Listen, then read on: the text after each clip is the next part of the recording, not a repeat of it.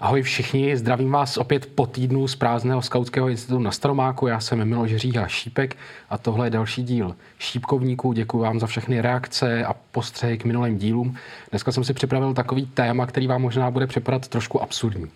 Já jsem se narodil jako obrovský introvert a dlouho mi dělalo problém mluvit k lidem. Za nějakou dobu jsem pozbíral takový typy a triky, které mě osobně pomáhají se toho nebát a o ty se s váma chci tady podělit. Tak jdem na to.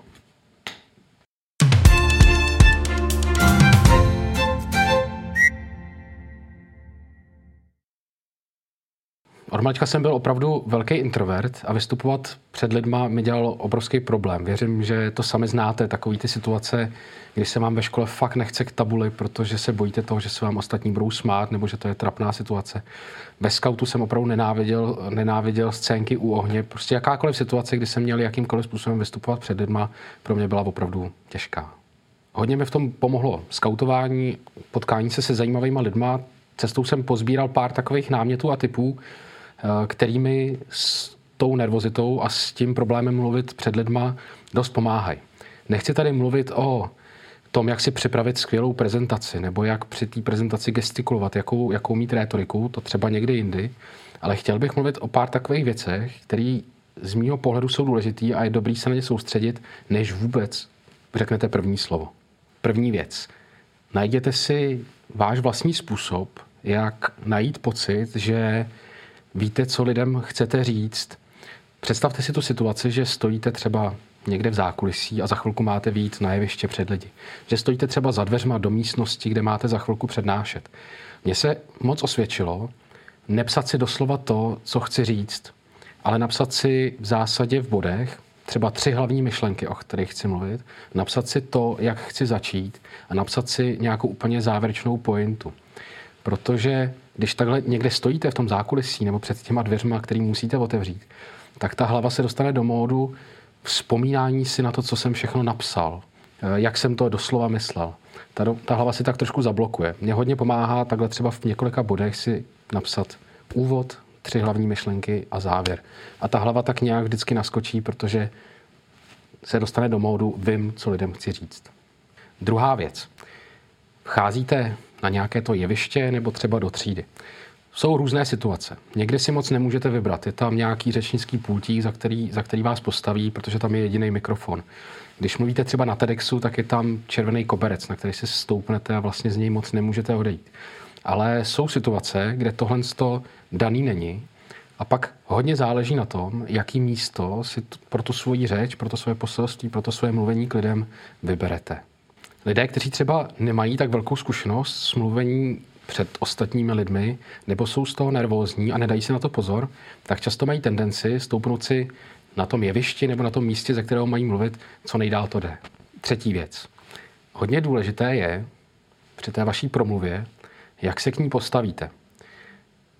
Možná to nejhorší, co můžete udělat, je, že dáte svoji nervozitě a obavám z těch lidí, ke kterým máte mluvit průchod tak, že zvolíte nějaký uzavřený postoj. Zase lidé, kteří nemají, nemají zkušenost mluvení k ostatním lidem, tak velice často si stoupnou nějak takhle. Vypadá to tak trošku, že se jim chce na záchod, ale spíš to tak není. Spíš je to výraz jakýsi obav a potřeby uzavřít se sám do sebe. Nejlepší je zvolit nějaký takový otevřený postoj, pevný postoj. Já třeba ještě než něco řeknu, tak v hlavě si představím takovou věc, jako že mi moje nohy zakořenují do té do země, že se hledám takový ten pocit toho opory, opory té podlahy, na který stojím, že se svět se mnou nějak nekinklá, že jsem si jistý v kramflecích a můžu začít mluvit. Čtvrtá věc, nelekněte se svého vlastního hlasu. Um, to je taková docela známá věc, že lidé vlastně neví, jak zní jejich vlastní hlas, protože když mluvíte, tak vám nějakým způsobem zní v hlavě ale jakmile vezmete mikrofon a uslyšíte svůj vlastní hlas z reproduktorů, tak vám bude připadat hodně divný a takovým způsobem, že na něj nejste zvyklí. A to vás zase v prvním momentu může paralizovat. Takže se připravte na to, že, že se to stane.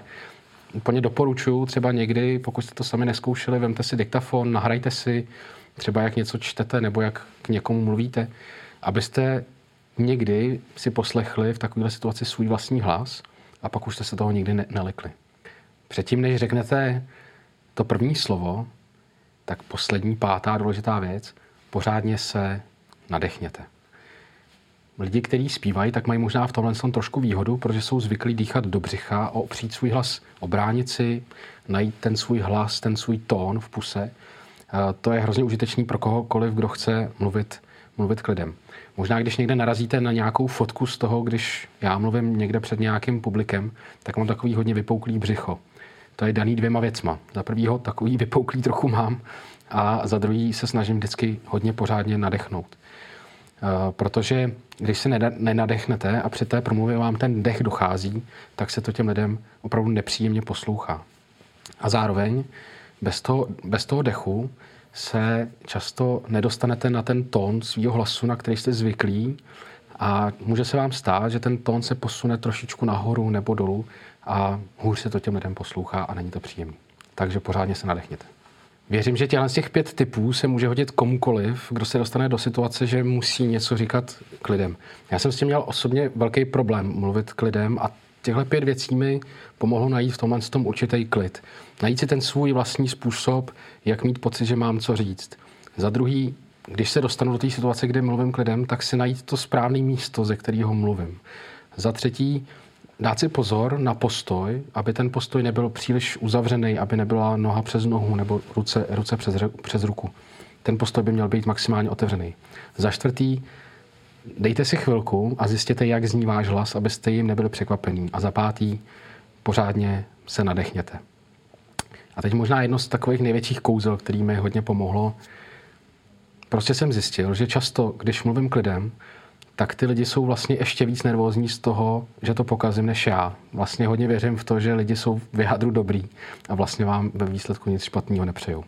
Chápu, že tohle téma může být trošku legrační v dnešní době, kdy vlastně se s tolika lidma nepotkáte, ale právě možná tahle doba může být ta správná, jak se na to připravit do budoucna a naučit se něco nového.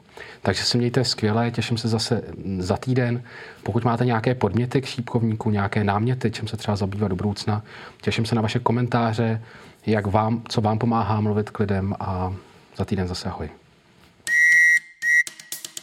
Posláním Skautského institutu je stavět most mezi tradicí a zkušeností skautského hnutí na jedné straně a životním stylem a potřebami současné společnosti na straně druhé. Pojďte nám trochu pomoct. Pojďte stavět mosty s námi. Podpořte.skautskýinstitut.cz